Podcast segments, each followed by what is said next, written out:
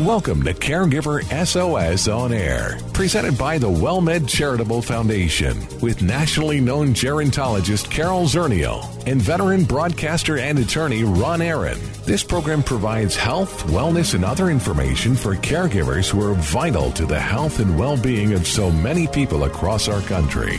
Now, here are your hosts, Ron Aaron and Carol Zernial.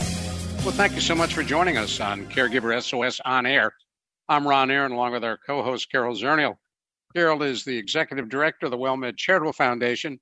She served as chairman of the board of directors for the National Council on Aging. She's been a member of the Raise Family Caregiving Advisory Council under the Federal Department of Health and Human Services. Carol has a master's degree in social gerontology and more than 25 years' experience in the field of aging and caregiving. And she was one of Next Avenue's top 50 influencers on aging. And Carol Zernial, we have a really neat topic we're going to be taking up.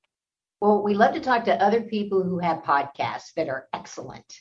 Uh, and so, uh, talking about 24 7 podcast for caregiving, how perfect is that? It is absolutely perfect and a great way to welcome Kitty Eisele. She is an Emmy Award winning producer.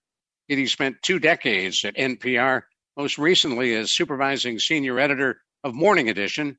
Her radio work has been recognized with DuPont, Peabody, and James Beard Awards. She began her career with Ken Burns as one of the producers of his landmark series, Civil War, for PBS 24 7. Her podcast is about caregiving. It was inspired by her own experience caring for her dad. And without taking up too much time introducing her, why don't we welcome her? Kitty Eisele, thanks for joining us on Caregiver SOS on Air. Thank you so much for having me. It's nice to be back, and I'm excited to find out what you're all doing. Well, take us back to when you were a caregiver for your dad. What was that all about? You know, my parents, I grew up outside Washington, D.C. in the suburbs, and my parents were still in the same house. And I was living in Washington, D.C. And at the time, about six, seven years ago, I was working mostly at night for Morning Edition, the NPR morning news magazine. And my parents were having more and more physical issues where it involved doctor's visits, a hospitalization, sometimes what's called a step down rehabilitation clinic. Uh, my mom had hip replacements, broken bones, lots of problems that required somebody to help both parents navigate the medical industry, the medical system. And because of my sister and myself, I had the more flexible, somewhat flexible schedule. I started getting to know how it works when you have an aging parent who has either medical or cognitive issues and what resources exist and what don't. And as my mom got sicker and passed away in 2016, my dad's condition declined pretty rapidly. He was a very um, outgoing, athletic, intelligent guy, but he had a heart issue, a heart condition from childhood. And that started to take him down and cause real cognitive loss. So while he had fairly robust, you know, worked out, tried to do lots of things around the house, he was losing balance, he was losing memory, and he was having a hard time tracking things. So doing things in order or keeping track of, you know, ovens are on or the car was parked in this place.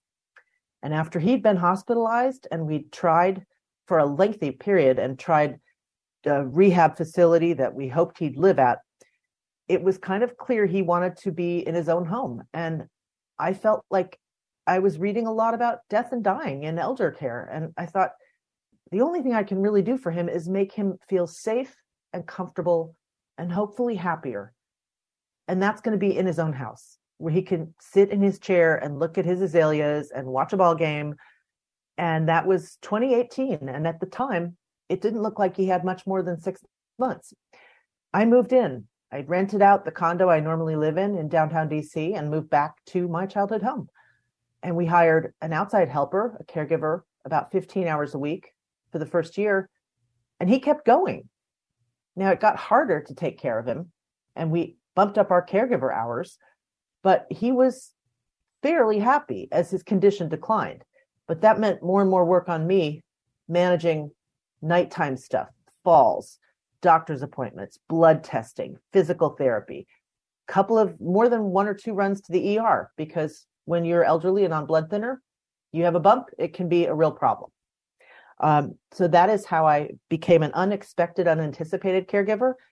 And um, I can't say I regret any of it, but it really took a lot more than I had ever anticipated. I want to talk more about it in just a moment. Stay with us.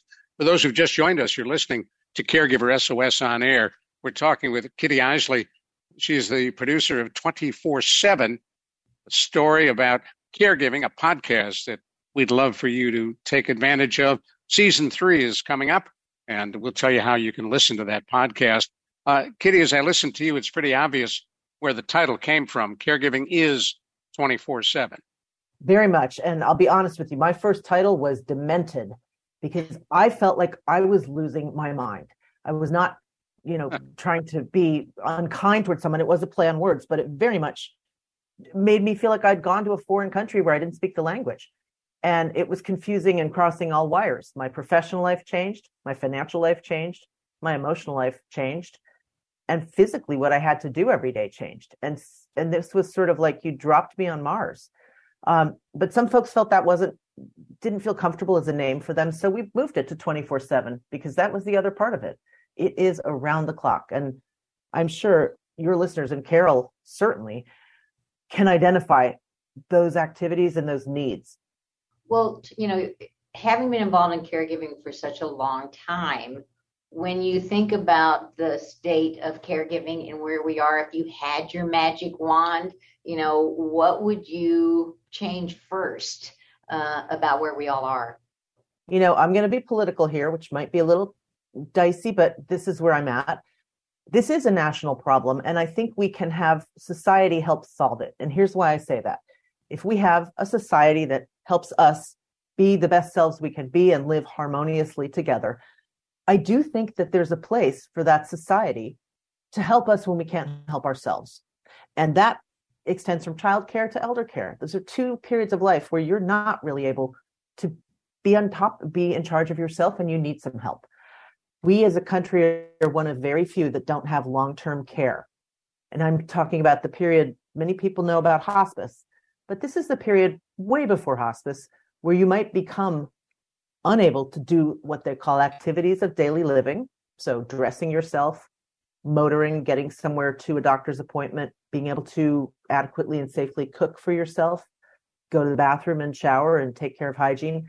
Some of those things fall off for people, either because of physical limitations or cognitive changes.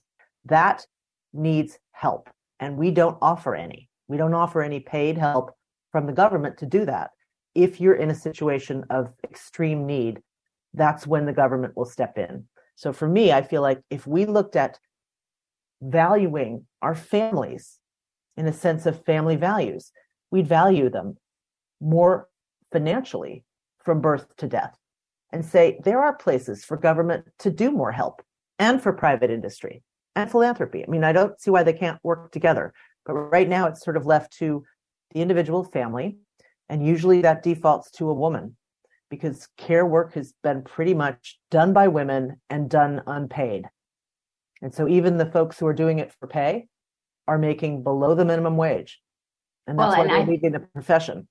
Yeah, and I, and I think that that, you know, that's the piece where, where you are is the piece that gives me hope that we're finally seeing that if we join across the generations, this intergenerational issue of caring for children, of caring for adults with disabilities, of caring for older people, and that and recognizing that we're paying we our most precious resource, the people in our lives that we love the most, we turn them over to someone who is making minimum wage. That is the value that we put on that work. Uh, and so that that coming together to say, a we, we need people who are trained and are paid well. We need people, um, and we need to work together to make sure that this happens. Uh, because the situation has become untenable, especially during COVID, where there are no workers. Right. Went away right. and, and haven't come back yet. And you put your finger on it. This is the thing we say we love most and value most. So let's value it. And, you know, we do invest a lot in child education, certainly. Um, but at the end of life, not so much. And I think you're right. If we could look at this as a continuum, and I'll make one more point before I want to hear from Ron. Um, it occurred to me, I don't know anybody who went to college in my world who ever had a class on care, raising a child, caring for an elder, it's not even offered unless you're majoring in like early childhood education. It's just not part of a liberal arts degree for the most part. What does that say? We, I don't know how, like intuitively, I don't know how to lift my dad out of a chair safely. He weighs more than I do. I no one's ever shown me that. And if you sent me home with a newborn, I certainly never had any instruction. So I even think like thinking more broadly about how we equip young people for their full lives might be great to think about how can you partner and think about family obligations or family um, you know family affiliation from from your childhood to your grandparenthood. Cradle to grave. Yeah that and you bring up a good point because we often don't think of caregivers as being young people themselves. There are children who are taking care of adults with mental illness or taking care of a grandparent that has dementia, uh, exactly. uh, young people, and they are often, you know, even, all of us that are left out in the caregiving world, they're the left out among them. So, you know, there, there are many, many voices out there. I think well, they're invisible to, yeah. to most of society. Most of us are, and I think um, I think the numbers around 50 million people in America are doing unpaid care of some sort for someone over 50. And a quarter of those are millennials, which puts them under 40 years old themselves. We so, recently interviewed the uh, Assistant Secretary for Aging, uh, who, who told us that the numbers they believe are way, way underestimating how many caregivers are out there. Well, I think we can do better. It's a matter of asking ourselves how we can do better together and holding our employers and legislators accountable and say, look, we all want healthy and happy families and we want to do good work. And sometimes you can't do that when you have an elder who can't stand up. You're going to have to be able to take care of them as kindly as you were taken care of by them, probably. Now, we're going to talk more about this in just a moment. And I also want to find out for those of us who are in San Antonio, where Caregiver SOS On Air originates, there is a San Antonio connection to 24 7, the podcast. I'm Ron Aaron, along with Carol Zernial. We're talking with Kitty Eisele, who is the producer, along with Ben Henry of 24 7, the podcast dealing with caregiving. You're listening to Caregiver SOS on air. The WellMed Charitable Foundation would like to remind you it is important to stay connected while social distancing. Caregiver stress may be higher now, and specialists are available to talk with. There's no question that we are living in not normal times, but whether the new normal will be the old normal is yet to be seen. So if you are troubled, if you are feeling stressed, ask for help. Services are provided at no cost. See more at caregiversos.org. Hello,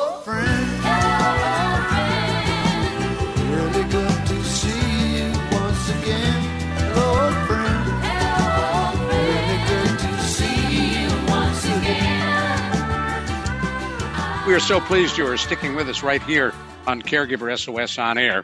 I'm Ron Aaron, along with our co-host Carol Zernial. We're talking with Kitty Eisele. She and Ben Henry are the producer of 24/7, a podcast that deals with caregiving. And Kitty, we had you on this show many months ago. I want to remind people there is a neat San Antonio connection to 24/7. Let me say, first of all, thank you to Texas Public Radio out of San Antonio. And I speak as someone who's been operating at all levels of public radio. And I have never seen a network or a station so central to the community and such a dynamic part of it. And I am so impressed. And I'm coming down in January because I want to say thank you to everyone, but also just to get to know it a little better. I was doing some short term work for Texas Public Radio, helping them edit some of their podcasts and develop some of their programs. When I mentioned that I'd been basically tape recording myself on my cell phone kind of as I went about my day with my dad, and I didn't know what to do with it. I was still caregiving, and I was frankly pretty wrung out. And I thought, well, I should probably do something with this, but I don't even have the energy. And they offered to help, and they went and found a fantastic sponsor at the University of Texas, San Antonio, the Biggs Institute for Neurodegenerative Disease, Alzheimer's and neurode- neurodegenerative diseases. The at UT Health. At UT Health. So I have nothing but praise and, and real gratitude. And the talent down there is amazing. And the fact that they've got this um, NIH sponsored Alzheimer's Research Center, that's not terribly common around the country. I mean, you have some real treasures in your area. Well, for those who don't know and who haven't had a chance to listen to 24 7, first tell us where we can find it and talk to us about the series.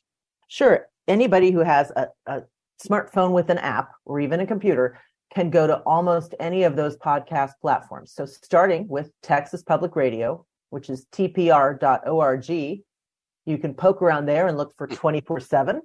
You can look on your NPR One app. If you have a, a, phone with the NPR One app, it shows up there. If you have Apple, Spotify, any name any major platform, um, it's we spell it out 24 7, a podcast about caregiving. And it's spelled out because that's an easier way to keep track of it. If you just do 247, you might get some sports radio. Seems to be a lot of that. So I would go to any podcast platform where you listen to podcasts and type in 24 7 caregiving, and you should find it. Take and us through the do. two seasons. sure. We've, we're into our third season right now, actually. Right. The first season, I'll tell you, it was me kind of asking people, how do I do this? I'm I'm absolutely flattened. I don't know what I'm supposed to be doing. And I don't know why there's no roadmap for this, but the roadmap that exists doesn't really work for our family we keep having emergencies and going to the hospital and then somebody has to go to a rehab center to get well and then we bring them home and they're not fully able to function at home and somebody's tracking physical therapist occupational therapist somebody to help come with meals it was overwhelming so i started calling people i knew who had been in this situation for advice and that first season included my audio tape of caring for my dad so he loved to play scrabble so we played an immense, just immense amount of Scrabble every night. Now, as his brain got a little more fuzzy, he made up some of his own rules, but he still was pretty good with words. I used some of that kind of audio tape to show what someone can be doing, even if they have some dementia. But I had to learn how to give my dad a shave. I might have mentioned that the last time we spoke. Huh. That happened in a hospital. It's a really weird thing to do. And I found out that Gillette was making a special razor designed to give people give someone who's in a care situation the ability to give someone else a shave if you're not near water if somebody's bedbound if they're not able to stand up safely at the sink because they may have balance problems so i called up the guy who designed that and asked him how he figured this out i talked to a friend who's a hospice chaplain about should i talk to my dad about dying and all of those were in the first season, and my dad passed just as we were putting it out. Oh. So we sort of pivoted for the second season, and I started asking other people what they did in their families and what they what element of this experience they could give me some insight. So Patti Davis, daughter of Ronald Reagan, for many years ran a caregiving group for families who had family members with Alzheimer's. And she spoke about how she adjusted her own relationship with her parents as her father declined and as she had to step in and do more care. One place I'm seeing a lot of this in popular culture, even though I this was last season, younger people are using social media to show themselves doing care work. And I didn't I wasn't too comfortable putting my dad out there. I didn't want to sever his privacy. But if the younger generation that's very comfortable on TikTok and Instagram has made a real effort, I think, or made a real dent in consciousness because I'm seeing this all over. Younger people doing care for elders. Frequently, that's the millennial generation Carol was talking about, where they might post a little minute long snapshot helping their grandmother get dressed or out of bed, or um, dancing around the house and trying to get someone a little exercise, or putting safety locks on the cabinets because somebody, an elder person, has enough dementia that they're not safe around household products. Those kinds of um, platforms for showing us what people are doing, I think is helping get it out from behind your family's living room. That's why we don't know about this because everybody's doing it at home or in an institution. We don't see us. So that's the third season is how do we see us? If 50 million people are doing this, why don't I know about it? Where can I see this activity in movies, TV shows, books, social media, music? Are artists helping me understand how I can do this better? And that's what I ask in the third season and find comedians, novelists, crime writers who write for television, trying to bring this activity out to make it more public and make it more like something we all talk about. What's the response you're getting from comedians, from uh, writers, producers, directors? You know, they're all really glad to have someone interested in it. They've had a harder time, you know, making Hollywood pay attention. Is Walter Mosley, the great crime writer, the detective novelist, had uh, has a TV show out with Apple TV this year called The Last Days of Ptolemy Gray, and it's based on his book, a novel about an elderly black man with Alzheimer's. And as he said, you can't get Hollywood to make that movie. It took us 12 years, and um, Apple TV had deep pockets, so they wanted to make it. But putting older people on screen and communicating their issues is not a big seller for Hollywood. However, the success of the TV show This Is Us on NBC this past year, in which one of the main characters is a mother who develops Alzheimer's, that was so widely discussed and it made me so glad to see that as a way caregiving can come front and center well and you know i i think of um, how caregiving has gone mainstream it was a science fiction show i don't remember which one but it was somebody who'd been turned into a vampire who was a caregiver and just that whole science fiction kind of uh, vampires and caregiving and yes uh, made me realize that we're in a different place yeah, and glad and I'm glad. And I want I mean I speak from the point of view of a family caregiver. So I did this for a family member, parented my parent. But of the workforce that does this for pay, it's largely women of color, very heavily an immigrant workforce, underpaid and overworked. And I know so many of these women who are turning, you know, it's the opposite of vampire. They're not taking from us, they're giving to us. I mean, they're sustaining life. And I want that group of people, those caregivers, celebrated and compensated. And we need them. We need those people in our economy and we need to see them as professionals. This is hard work. And we're going to run out of family caregivers in, in just a few years with so many people turning 65. Well, so we can we care for each other. Yeah, well, we, we are running out, but you know, I think that, that what you pointed out, the economic impact, not of just caregivers, the amount of work that caregivers do, but the economic impact of that care force, of all of those people across the spectrum who are involved, you know, that's the dollar sign that we need to also let people know that this is this is something that's vital to our economy. We uh, are we are the undergirding of the like, you know, I can't remember who it was. Maybe it was the president, but someone talked about it as it's infrastructure you can't yes. go to work. It, caregiving you, is infrastructure. I love that. Right. And let's think about it that way. It's just as important as a bridge. If you can't leave your house because somebody's unsafe there, then you aren't help. You can't do work in the paid workforce outside of your home. That's and the argument that's been made it. for childcare very effectively, and, and it's true as well about caregiving.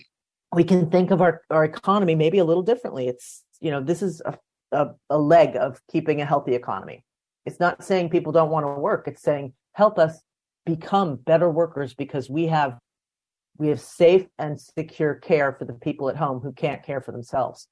See, that's why what it's important of, uh, that yeah, that's why it's important that our podcast, your podcast, we're all saying this and re- and having this conversation. And that's why I love talking with somebody who's also talking about. What kind of feedback are you getting on your uh, podcast? People are very grateful. They they say they feel less alone.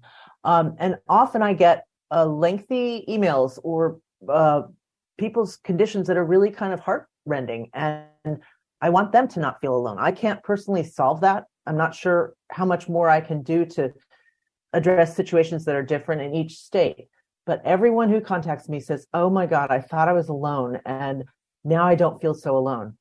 I hope that's helpful. I want as many people to weigh in on it and share it with the neighbor and ask their neighbors, how are you caring for your parents? Do you have any ideas? Can we partner on this? I will say we did um, our neighborhood, my parents' neighborhood, had really great help from our neighbors, and I got to know them, and they kind of kept an eye out for my parents. They had extra key to the house. They knew if something somebody wasn't getting the newspaper in the morning. Those are things we can do without involving anybody paying to say we're part of a community how do we keep an eye out for the older people in our neighborhood? That's a good point. Carol, you get the last word. Well, I, you know, I do think the idea of community, being in the community, whatever your situation, but certainly if you see somebody is a caregiver or you are a caregiver, to make those connections around you. Kitty Eisele, thank you so much for joining us on Caregiver SOS on air. We really appreciate it. And uh, when you get to uh, San Antonio in uh, in January, maybe we can hook up again. I'd love it. Thank you Carol's, so much for having me. For Carol Zernial, I'm Ron Aaron. We'll talk with you again soon, right here on Caregiver SOS on air. Executive producers for Caregiver SOS on air are Carol Zernial and Ron Aaron. Our associate producer is Christy Romero. I'm Ron Aaron. We'll see you next week on Caregiver SOS on air. You've been listening to Caregiver SOS on air, an exclusive presentation of the WellMed Charitable Foundation. We welcome emails with suggestions and comments on this program at radio at wellmed.net. Join co-hosts Carol Zernial and Ron Aaron next week for more on caregiving, improving the health and well-being of caregivers and their care recipients everywhere. For more on caregiving and podcasts of our programs, visit caregiversos.org.